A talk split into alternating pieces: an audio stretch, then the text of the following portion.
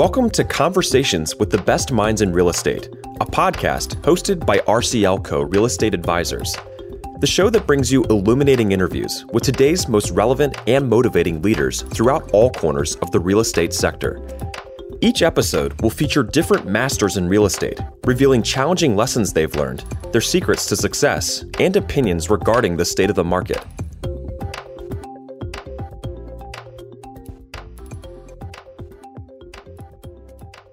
Hi, this is Gadi Kaufman, Managing Director of RCLCO. Since 1967, RCLCO has been the first call for real estate developers, investors, the public sector, and non real estate companies, and organizations seeking strategic and technical advice regarding property investment, planning, and development. Welcome to our first ever episode of Conversations with the Best Minds in Real Estate. Today's conversation is with Andy Carmody, who is Managing Director of Tricon Capital. Andy serves as co head of Tricon Housing Partners, the company's land and home building vertical. In this role, Andy designs and implements strategy, manages senior relationships with key stakeholders, sources investment opportunities, and oversees the investment team responsible for business plan execution and asset management. He is also responsible for overseeing Tricon's master plan community development platform, which is operated through Johnson Companies LP. Andy, thank you so much for taking the time to be a part of our podcast series and uh, to join us today. Thank you, Gadi. It's a pleasure. When I first met Andy, he impressed me as one of the smartest guys in real estate. At the time, we were all younger, Andy, not that long ago, but still we were younger. And I would love to uh, kind of hear your impressions from our first meeting. For me, it was refreshing to find a level of, uh, or a guy with a level of education and savvy in real estate at the role that you were playing at the time. So, do you recall the circumstances, Andy? Well, it's funny, Gadi. I actually recall meeting you before that first meeting at my first ever ULI Council event. You were one of the featured speakers in my council that year. It was the first time I'd ever really been on the big stage in real estate development and gone to a national ULI event. And this guy, Gaddy, Gadi Kaufman, comes in and is our featured speaker. And I, I hadn't met before. I really didn't know who who was who in the business. And I thought, this is a sharp guy. I'm I'm gonna get to know this guy at some point in the future because you just had a fluidity and a knowledge base that was unmatched. And uh, not trying to pitch any advertisement here, I just remember it so clear. It was in Boston, maybe maybe 12 or 15 years ago, for one of our spring or fall meetings. And lo and behold, we, we were able to meet professionally and, be, and become friends over time, which has been a, a great pleasure of mine in this business. Well, it's uh, the pleasure is mutual, Andy, and admiration definitely flows both ways. So it's been a pleasure uh, working with you and knowing you. And just for the benefit of our audience, it might be good for you to give us a very brief summary of the road that got you to being the managing director of Tricon Capital? That's a terrific question, Gadi. You know, I, I don't know if you and I had ever talked about it, but I actually began my career as an engineer. I studied mechanical engineering as my undergrad and worked as an engineer for several years before I ever got into business and then into real estate. After a few years working in some technical roles, I went back to business school for a couple of years and then from there, made my way into strategy consulting with a firm called McKinsey and Company, which for me at the time was really just the chance to do a few more years of business school, to learn more about business, see lots of different challenges and situations, and continue to kind of grow my experience base and knowledge about business. Alas, finally the time came to go out into industry and, and get a job in an operating company. And I uh, was fortunate through my network at McKinsey and elsewhere to meet some guys that were building a strategy team at Centex Homes during the, the early and middle 2000s. Given my background in strategy and my interest in building things and building businesses and building products and things that I had with my engineering background, it seemed like an interesting opportunity. So I jumped in with Centex in the in the early middle 2000s, and then since that time, have, have been really fortunate to worked with some great people in a handful of different roles. After Centex with Kitson and Partners, a terrific Florida based developer, and then more recently helping with the turnaround and rebuilding of Crescent, the old Crescent Resources in Charlotte, North Carolina, and across the Southeast and, and Texas and Florida, as you know. After wrapping that work up a couple of years ago, I had always known the guys at Tricon Capital and thought highly of them, and the, the planets aligned, and uh, it made sense for me to come up and join, uh, which is where I am today. Well, we'll come back to Tricon in a few moments. Uh, but before that, uh, just a little bit more about you, the person. I'm struck by the fact that it seems you are right about 20 years younger than me, at least in your family situation. Uh, I've been married for 33 years. My daughters are 27 and 30, and I think that we're tracking almost parallel on all those. What did you tell us a bit about your family life? Yeah, well, I, I'm uh, really fortunate when I was working for McKinsey and Company, I was in Chicago, and uh, of course on the road and traveling regularly, as is the nature of that business. But I met a, a wonderful woman who became my wife, and we were married just over 13 years ago now. We have two really wonderful uh, daughters, seven and 10, who are growing up faster than we can believe, but we get to spend a lot of time with them and are really in, enjoying that. Well, great. I'm, I'm, glad to hear that. We, I can tell you, the road ahead for the next 20 years is going to be every bit as gratifying, while also challenging as it's been for the last seven to 10 years with your kids. I, I can, I can only imagine. Yep, exactly. Well, good. So, when you think about life before we get to business itself, and you mentioned already trying to balance travel with family and then balancing the career evolution, including geographic relocations over time. Kind of stepping back from the overall in life now in as, as a leading executive in real estate, what are the things that you think about when you think about choices in balancing an executive career with family and with uh, personal life? Yeah, well, Gadi, that uh, I, I think as anybody in our business knows that that's a real challenge. I'm I'm certain it is and has been for you for years and certainly has been for me. But you know, I've been fortunate to have a family that's adventurous and flexible that ha- has embraced my career and my pursuits in my career and understands how important those are to me. And I've tried to respond by putting them first as often as possible when I'm home, having quality time, being together, being with them, and, and doing wonderful things together. But of, of course, it's a major challenge, Scotty, to balance those competing needs because each would take 50 or 100% more on any given day than you could give to the other. So it's a great challenge. I'll tell you, Gadi, one thing that has been helpful for me, I've been confident and comfortable in my roles and in, in my the various companies I've been in and what I've taken on.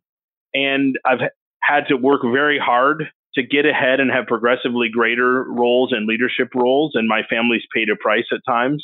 And I feel like now I'm in a position where I've earned some of the flexibility and the ability to, to give back to them and focus on them a little more. I, I certainly wish I could do that more often and wish I didn't travel as often as I did. But I'm comfortable that they're as important or more important to me than my work and am able to balance that reasonably well. Although they might argue at times I don't do the best job, I'm able to balance that reasonably well over a given period of time. And quite frankly, Gadi, I'm also in an environment today at Tricon that values, deeply values and appreciates family and understands how important their happiness and success is to my own happiness and success at work.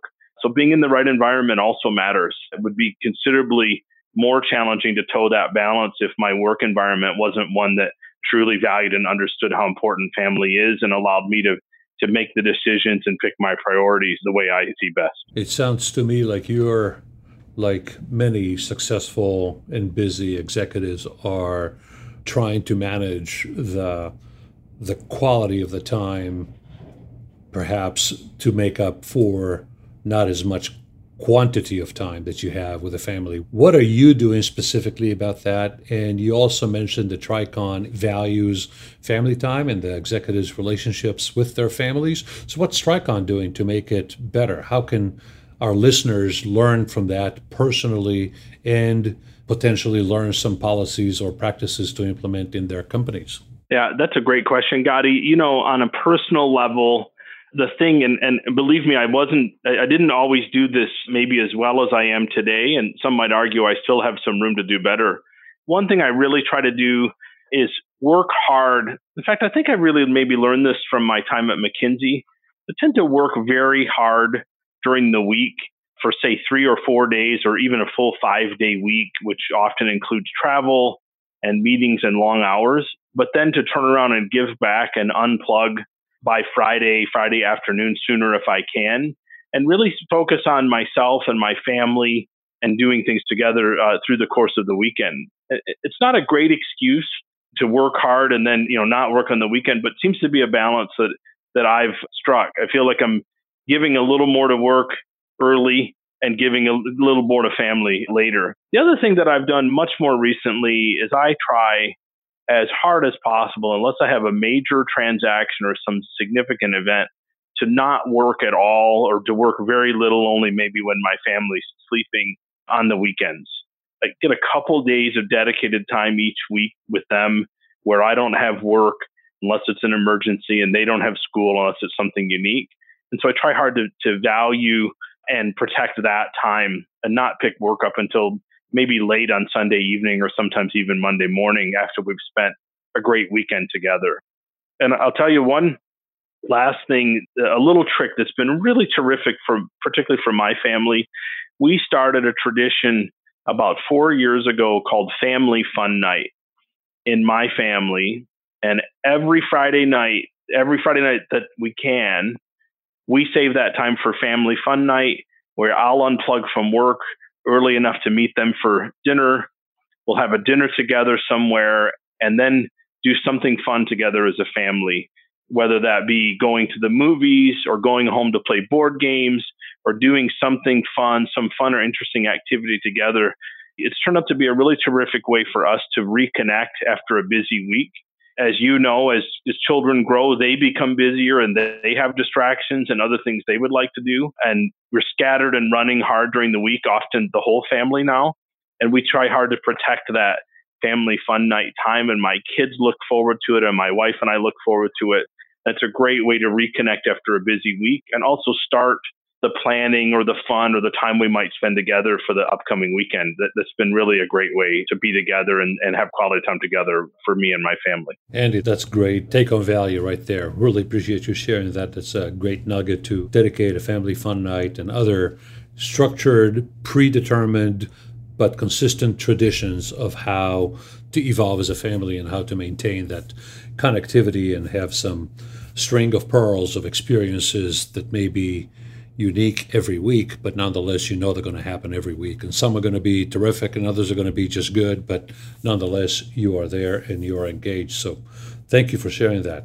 So let's go to your professional life a little bit and talk about real estate and your career in real estate. So you mentioned that you went to business school, McKinsey, and then into real estate with uh, Centex and then Kitson, Crescent, and now Tricon. Why real estate? What about real estate brought you in? What kind of lured you into that business to begin with?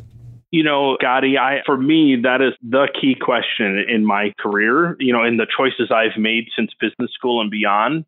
And what I realized when I was deciding to leave McKinsey, which was a point in my career at which I had to sort of decide what did I want to do for my professional career and where did I want to focus? I had been a generalist you know, an engineer before business school and a generalist after, and it was time to decide.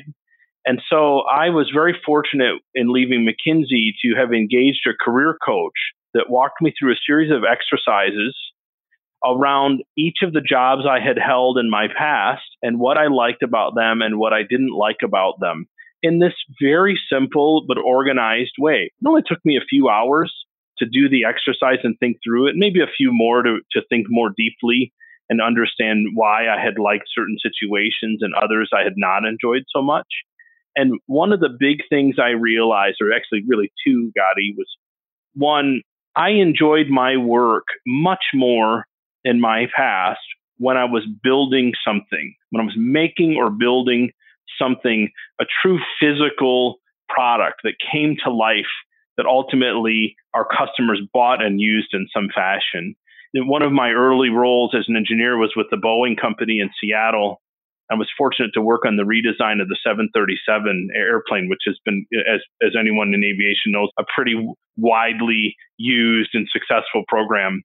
I take great pleasure in seeing a 737 come in to land at an airport when I'm on a trip or to ride on one for a given trip or journey or vacation somewhere. Something about that physical product, something meaningful in that physical product that really resonated with me, whether that was a car or a medical device or airplanes or something else. And when I was introduced to home building and, and the group I joined at Centex and home building, the product really resonated with me, which was someone's home. And as I, I learned and got deeper into the business, even more so the creation of communities and the places where people live. I, I simply, before I became acquainted with the business, wasn't really aware or hadn't thought that deeply about how homes and neighborhoods and communities were, were conceived of, created, and made. As I learned more about the business, it, it really resonated with me, Gadi, that this was powerful, valuable, and important. And it was a product that was made that I could get really excited about and, and really pour my full heart and energy and effort into creating, which for me was important compared to maybe doing something that may have been more legal or more finance oriented or, or some other component which was less exciting to me. I think each person has to decide what excites them and, and, and gets them up in the morning. What, where do they drive? Where does their energy come from and what drives them? And this was very important to me. So you discovered, you discovered your passion for building things or being part of building something tangibly in the future you'll get to enjoy and see and see other people enjoying from Boeing.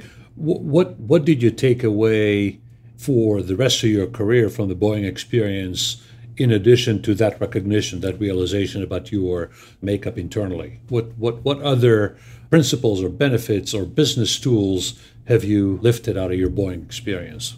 You know, I'd, I'd, actually, one of the most important, God, he started at Boeing, and I was able to further this through uh, uh, some client work at McKinsey, was an approach to complicated product development, product planning, design, features, specifications, and the integration of the many components that go into any complicated product, like an airplane or a car, or, or now in, in my case, a home or a neighborhood or a community. At Boeing, right, the Boeing takes teams of tens of thousands of engineers who work for three to five years on the design of a new airplane, and they're able to organize and manage and integrate all of that effort and all of those components in a very sophisticated way, which has created a product that's not only commercially viable and profitable, but also extraordinarily safe. And you know these things fly all around the world with thousands of parts and people contributing to designing, building, and then operating them. And they do it very safely. And the method they used and and those we taught other clients when I was at McKinsey related to how to plan and manage the upfront design to achieve your goals has been something I've used repeatedly since that time. Great. So, from Boeing to McKinsey, what's the takeaway from McKinsey? You know, I think uh, in addition to the product development, product planning I just touched on, one of the probably the, the other biggest lessons from McKinsey is really around communication. As a professional advisor or consultant, really our only our only major product at McKinsey, our major output was our communications, both written and verbal, was how do we conduct our work, but then most importantly, how do we deliver that to our client in a way that was compelling and understandable and actionable? And at McKinsey, we took great emphasis on crafting our key messages and then the delivery of those through our presentations, whether written or, or verbal or, or, a combination of the two. And it's something that I've spent a lot of time on since McKinsey in my various roles. First, in, in my own work after I left the firm, but much more importantly, since then, in helping and guiding others, particularly my teams and colleagues, to exert substantial effort on clarifying their thinking, and then focusing very clearly on how to communicate concisely and directly in a way that would resonate for whomever their audience is, whether that's an investor or a regulator or a client of some sort, or even you know doing a presentation in in, a, in an industry forum, thinking and exerting substantial additional effort on how to structure, plan, and deliver your messages and your communication. I'm sure this is something, Gadi, you you talk about with your teams regularly in your business. It can can be really impactful, but it's a place that the the average colleague or the average employee may not know or may not have acquired along the way, and it's something I emphasize heavily, and I think helps us be more effective as a company, and more more importantly, helps my colleagues be better and more successful professionals. Without a question, it's very helpful, and I'm sure that served you well. I love seeing the evolution of the kind of like the, the the toolkit that you picked up from each one of the stations. So the next station is Centex. Briefly, what did you do there, and then what are the big takeaways from that station in your career? You know, when I joined Centex, Scotty, the housing market was clearly on a substantial upswing, and it was an extraordinary time to join a home builder and to, to be in this business, I, I joined as uh, what we called strategic marketing. Essentially, I and several of my colleagues were strategic advisors to the division and regional presidents in Centex Homes, which through the housing run up had become very large businesses. You know, a typical division could could be over, you know, over several hundred million dollars in revenue and a lot of the decision making being done on the fly by construction field and uh, managers and division presidents and you know and land teams.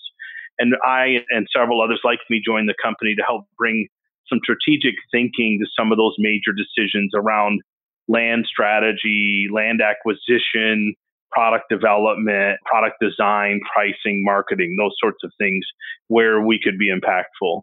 As i reflect on my time at centex now i I was very fortunate to join then because those roles don't exist, or very few of them exist in the major home builders today.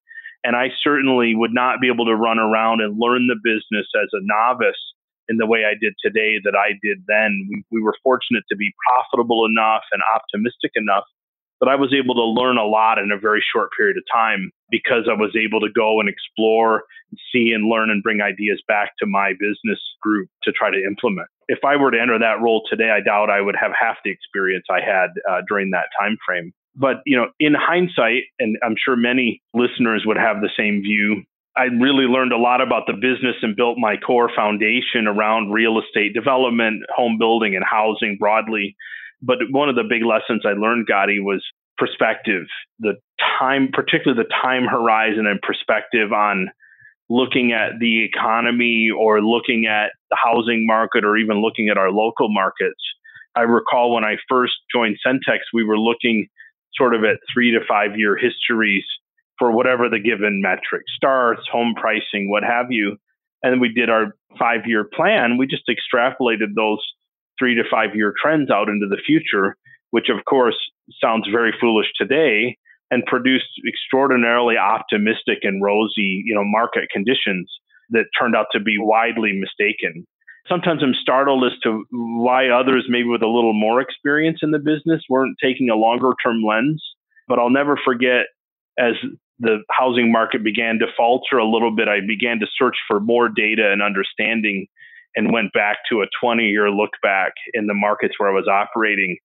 And I'll never forget, uh, I took sort of my conclusion to my division and region presidents and said, guys, I think we're in trouble because when I look back a little further, it doesn't look as rosy as we thought. My division president on that day said, you know, if I were you, I wouldn't buy a new car or go out and buy a new house. I think this is going to get a little bumpy from here out if I had only known what he really meant when he told me that uh, back in 07, in early 08, as you know, the downturn was really underway. That perspective today, you know, now I look back and say, gosh, what's occurred over the last decade or more?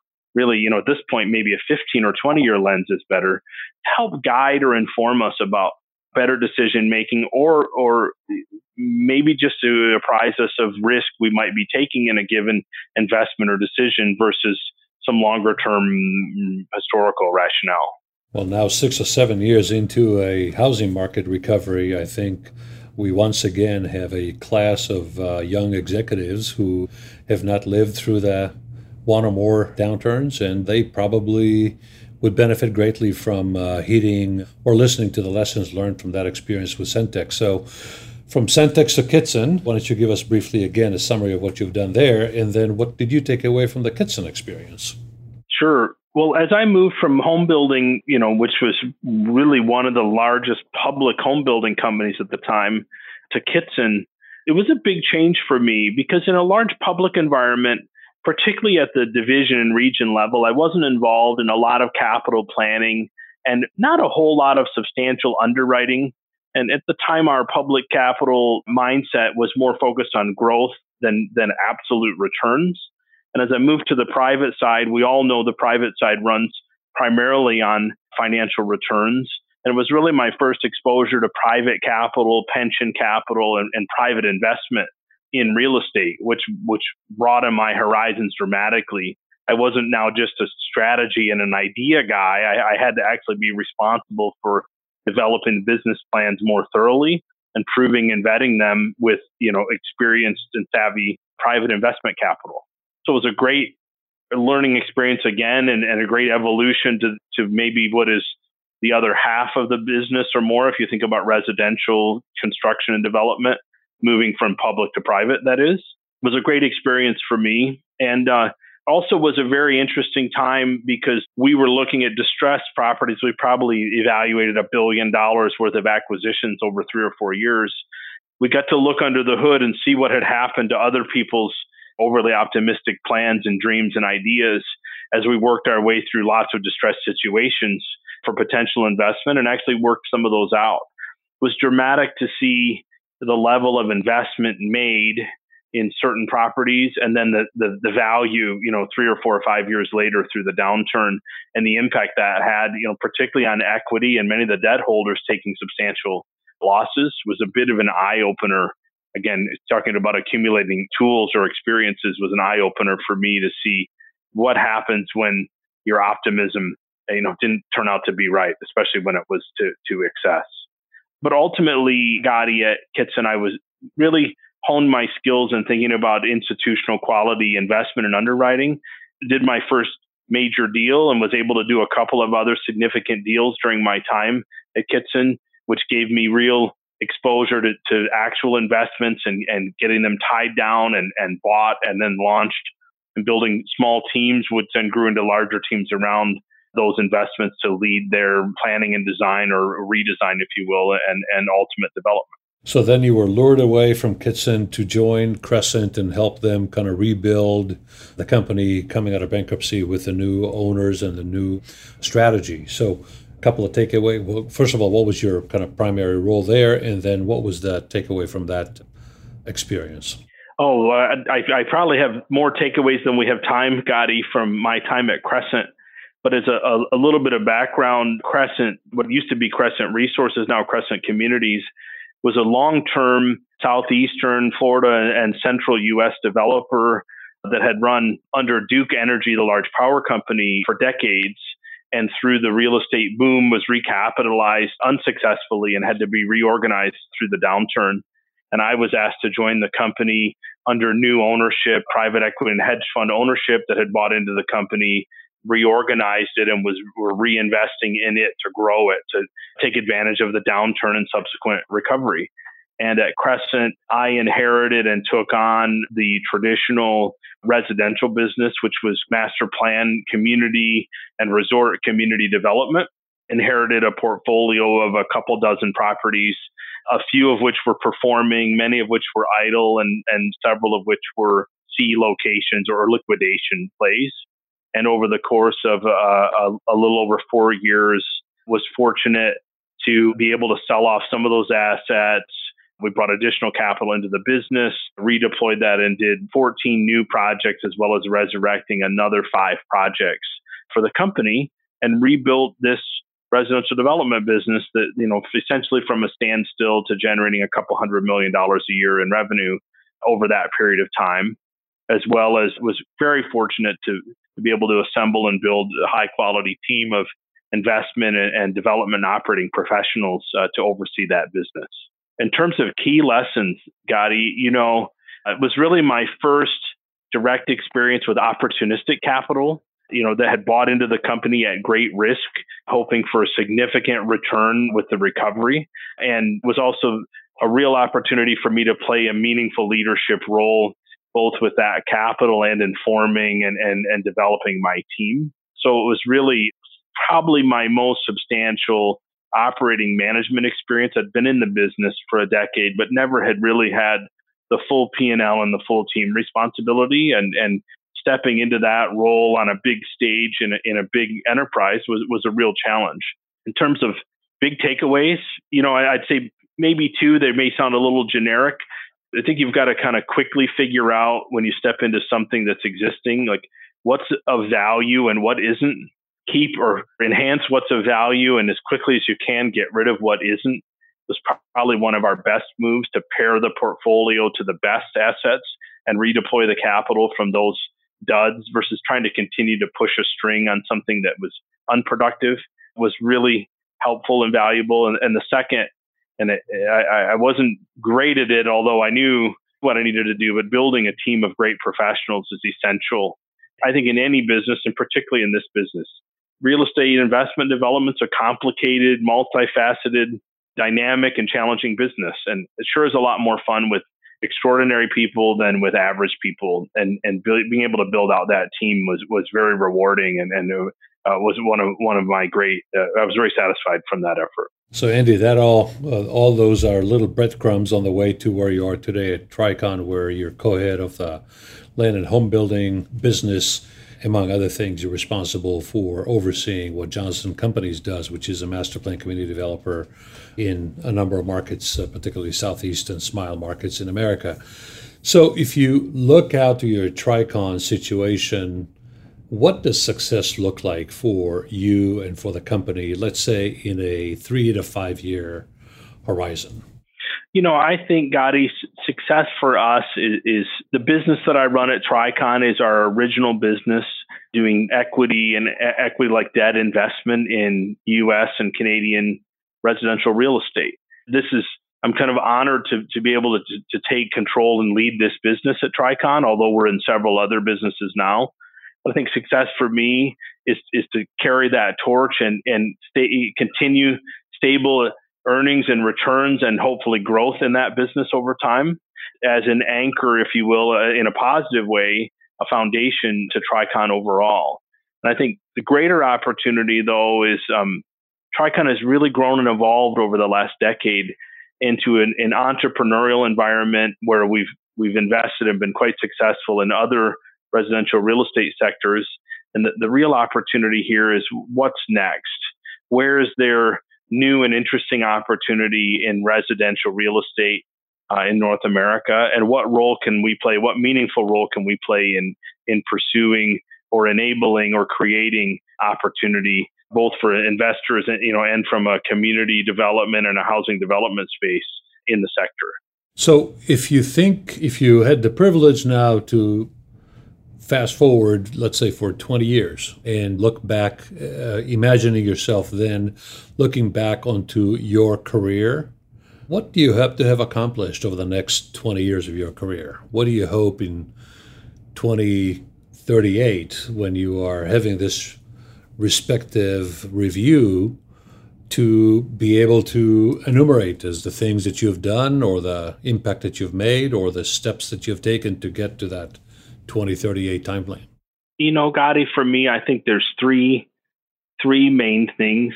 If we're talking about 20 years from now, I'd like to be able to look back and say that I played, we and my teams played a meaningful role in creating some very high quality, sought after, wonderful places for people to live and spend time. If I could look back 20 years from now at a series of communities and developments and housing product that people were excited about buying, are excited to live in, and and ultimately form and create communities and bonds that, that make up the, the, the reality of life uh, and living in in uh, North America, particularly in the U.S. I would be really proud and satisfied. That's number one. I think number two, and I'm a bit of a way down the road now in, in my existing career. I'd, I'd really like to look back and think about the young and mid career professionals I worked with that hopefully will have learned something from me and grown into larger and bigger roles and successful careers, whether it's in real estate or elsewhere, and been, been successful in their professions and hopefully also in their you know in their family lives and, and how they conduct themselves and, and, and what they do for a living and, and how they spend time and commit time to their families. And I think third, and it's probably a distant third, it'd be nice to make a little bit of money along the way. But I think I'm fortunate to be in a position now where the other two are a lot more important to me than the third at this point, Gadi, where I'd really like to do something meaningful in the back half of my career first. And I'm sure I'll be rewarded adequately for it second along the way. That's a great perspective. And it's actually a great segue, particularly your midpoint of the giving back. A lot of people that I come across, young people that I come across, ponder the question to go back to business school or not. I wonder what advice do you have for a young person in their mid 20s to early 30s who has had now two to five years worth of a career someplace in or not in real estate and are trying to make that decision, which is both a economic, a very important economic decision, a very important career choice, and a very important potential step that takes a two-year hiatus to go do something and then get back to life. So, who do you suggest should go to business school, and who do you think might be better off not doing that, if anyone? You know, Gadi, I think that's a difficult question to answer because I think each person's circumstances are different. Their current situation, professionally and personally, their you know their history and their career and even before they started working and and their family situation. And quite frankly their their goals and aspirations. So it's difficult to say one answer that would work for all. But i think for me as i look back on business school it truly was a transformative experience for me where it took me from being a talented but naive engineer from a business standpoint and turned me into, over the course of two short years, someone with a little bit of a perspective on business and the ability to enter a spectacular firm and series of experiences at McKinsey and afterward that, that have, have, given me a really interesting and challenging uh, business career and also have enabled me some freedom to make some choices about what I want to and don't want to do with my time and my career in a way that would not have been possible without going to business school. I'd add also, and I certainly see this and am asked for this advice, you know, a couple times at least a year from colleagues and friends.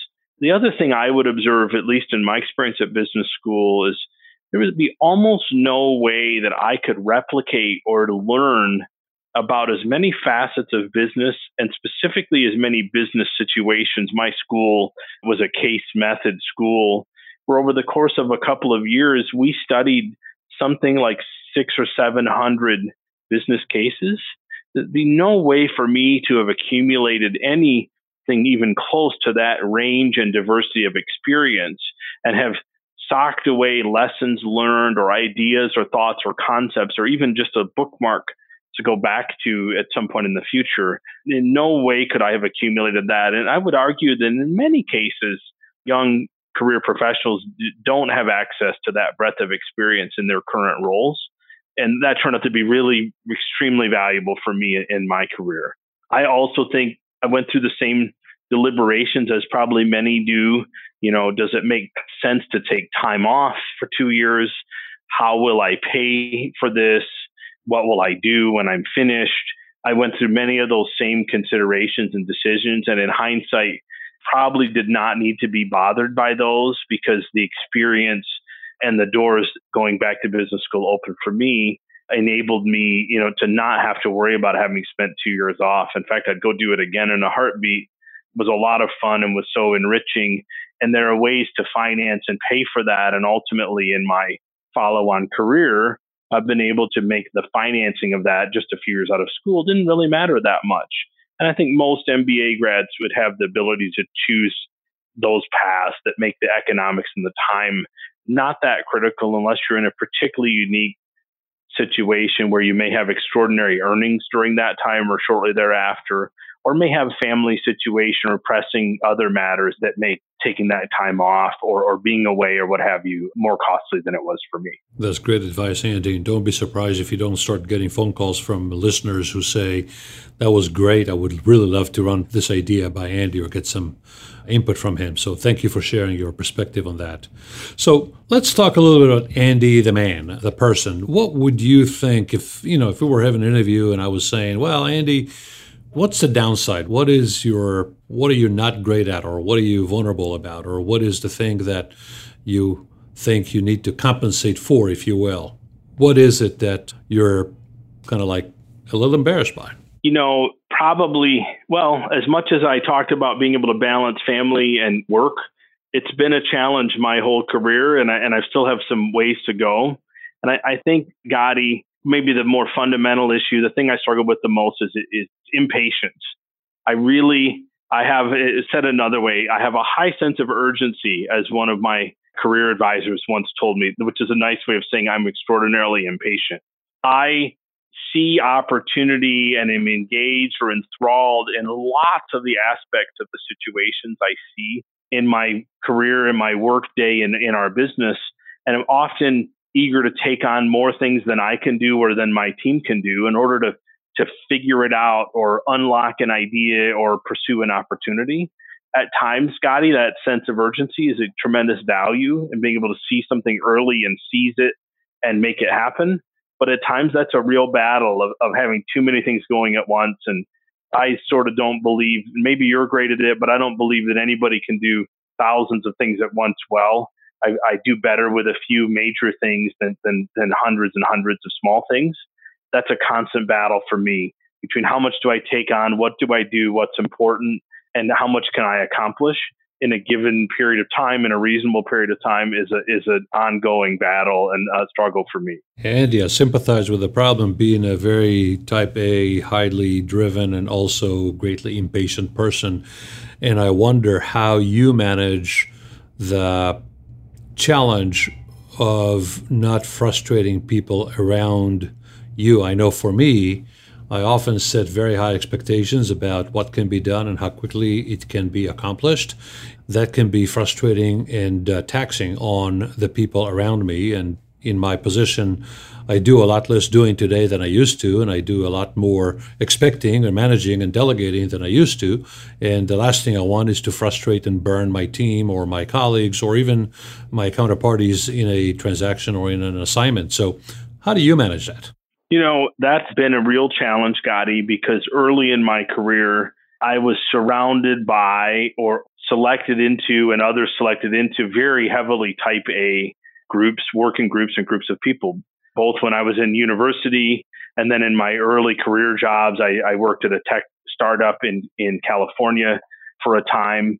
And even when I was at Boeing, that's a large company, I volunteered for and chose difficult projects where usually only the hardest working people signed up for them. So that was then replicated at Harvard Business School and at McKinsey. So at this point, I think I had accumulated over a decade, you know, almost two decades of experience with with very high output, high energy driven people, much like you and, and those in, in your firm, Gadi. And what I realized as I entered a broader environment and a larger number of people, not all of whom woke up every day thinking about how to achieve more at work with every moment they had, as I might have. It's taken me a little while to realize that a, a great team is made up of many different contributors, and not everyone is going to come in and respond to that demanding type A approach. In fact, many will shirk from it or, or be, you know, there's an unrewarding environment. And it's taken me some time to realize that personal styles and styles of engagement and styles of energy and motivation are different for almost everyone. And it's my job now as a more senior leader to figure out what does motivate each of my people? What are their work styles? And maybe more importantly, what are they really good at? And how do I make the most of that? And where do they have weaknesses or, or opportunities? And how do I augment or supplement around those with other colleagues or teammates or advisors or what have you. It's a lot more where I sit today about the greater whole than any one style or any one dominant type of person or dominant approach. It's about assembling the contributions of many in a style and way that they relate to and value and appreciate so that we could be more successful all together than just being able to handpick my team of A players and, and not worry about that kind of thing. Yeah, to most people, it is not easy to comprehend that a team is really an ever changing and a dynamic puzzle where the pieces of the puzzle themselves are dynamic and changing based on what's going on in their lives and who else is on the team and how the team and what the team is working on right now and learning how to navigate all that and celebrate people's successes and providing them the opportunity to excel in the way they want to excel not in the way we want them to excel is perhaps as big a challenge but very gratifying when it can be accomplished. Yeah so thank you for sharing. Certainly. I would argue Gadi that that's the greatest challenge in the position I'm in today. And it took me a long time to deeply learn, appreciate, and understand that and how important the role, that role in, in my responsibilities is today versus what I might have thought about 15 or 20 years ago. Andy, looking back on your career, let's focus on the portion of your career in the real estate business. What mistakes have you made that you're willing to share with us? And most importantly, what have you learned from those mistakes and how are you managing to avoid those or similar pitfalls in the future? Well, you know, Gadi, we've touched on it a pinch already. The mistake of perspective, of historic perspective, was, was one that, that I made and many around me made and, and many in the industry experienced, it, you know, with great force, not fully grasping where we were sort of in space and time and economic and housing market, you know, history and its our relative position was a major oversight. If you think about those that were most successful through the housing downturn, it was those who saw early and had a different perspective on where we were as an industry and found ways to take advantage of that dislocation, if you will, or that emerging opportunity, while the vast majority of real estate investors and executives, and even more broadly the public, were euphorically riding the run up when imminent demise, which is obvious to us all now, was only obvious to a few then. So I think that perspective setting, stepping into any investment or situation is really essential and was a major mistake for me. Fortunately, it happened uh, early in my career and in a way that did not wipe me out, you know, personally or professionally. Was able to leverage my experience and, and that experience into new opportunities. But it was a real challenge for me for a while and, and for many. And I'll tell you too, Gadi, the other real challenge or, or maybe just maybe a lesson I'm still learning along the way is this business and industry is so widely distributed across companies and professionals and roles and capital providers, builders and developers. Let's say one big lesson I've learned or, mistake maybe I've made along the way is is the way that I've lived and moved. I've sought out opportunity and been willing to move or relocate for that opportunity along the way, both in, in Florida and in North Carolina and now in Toronto, Ontario, up in Canada. The opportunities have been extraordinary, but there's a personal price and a, a price that my family pays personally as well. With each of those moves, as we've had to spend time relocating, have had to uproot relationships and friends, leave good friends behind, come alone to a new place and make new friends. I would say professionally, my career may look interesting or attractive to some, but personally, there's a cost to having seized those opportunities and worked very hard to realize them and having had to relocate to play a meaningful role in the companies that I've, I've, joined and been a part of. That's fantastic. Really good insight, and I really appreciate that. Andy, we could talk for hours, but we are coming to the end of our time together, and I wonder if there's anything that I did not ask you that you would want to bring up and maybe talk for a couple of minutes about? You know, I think Gadi, well, my list is probably much longer than we have time for as well. I think Gadi, you know, one of the biggest questions or challenges I think we face in the industry today is sort of where do we go from here, right? We have gone through a very significant up, down, and recovery cycle. And as we look at the economy today, the, you know, the U.S. economy in particular, and the U.S. housing market, and the state of available credit, particularly to consumers, the job reports, what have you, all signs seem to suggest that things look pretty good at a fundamental level for the U.S. economy and and for housing. And in fact, the market is undersupplying by many metrics what would be any measure of normalcy. You know, I'm talking broadly housing development, whether that's for sale or, or for rent or what have you. So I think the big question we have here is how do we develop that perspective I touched on a minute ago about where the market goes from here, where is there opportunity and where is there risk? And I think it's one of the greatest questions of this cycle in time is where is the best place to invest capital today? Where is the most significant opportunity in residential real estate? And where are the risks and where are the uncertainties? It's something that we're spending at you know Tricon an extraordinary amount of time debating and considering and trying to strategize around how to find the best possible opportunity going forward and what seems like a market that's very strong fundamentally, but there's a, such a level of unease broadly that nothing is obvious, nothing is is certain at this point in the cycle. So I imagine you and I could have a, a lengthy conversation about that next time we're together and maybe draw some conclusions that would that would be good for both of us. Well, I think you've shared a lot of wisdom and thoughts with us. Uh, really appreciate it, Andy. I think uh, there is a very good chance. I would put money that 20 years from today, when you do have that retrospective on your career and life, that you will have found yourself to have successfully helped create great quality communities and housing for people in the U.S. and beyond, and you will have made a big difference. Maybe one step in that is today's podcast, where you have great counsel and advice to people, and I am sure that the remuneration, financially and otherwise, will be fantastic. I'm taking away lots of great things to ponder and share with others. With your permission, Family Fun Night as a way to help balance family and career focusing on tangible products and then learning each one or or picking up the lessons that you learned from Boeing, McKinsey, Centex, Kitson, Crescent, and now Tricon, all are breadcrumbs that lead to a terrific career going forward and for someone who undoubtedly will have a huge impact on our industry and, and on our lives. So, Andy, I want to thank you. You have proven without a shadow of a doubt that you are part of our Best Minds in Real Estate community, which extends to RCLCO team members, our clients, our colleagues, our friends, and our alumni. Your podcast, I am sure, will be very well received. So thank you for taking the time. It's been an honor and a pleasure talking with you today. I feel that we did cover a lot, and I truly, truly appreciate it. Before we sign off, you get the last word, Andy. Oh, thank you, Gadi. The, the pleasure was all mine, and I'm grateful for the opportunity. I will be seeing you soon. And once again, thanks and talk soon. Bye bye. Bye bye. We hope you enjoyed listening to this episode of Conversations with the Best Minds in Real Estate, hosted by RCLCO Real Estate Advisors.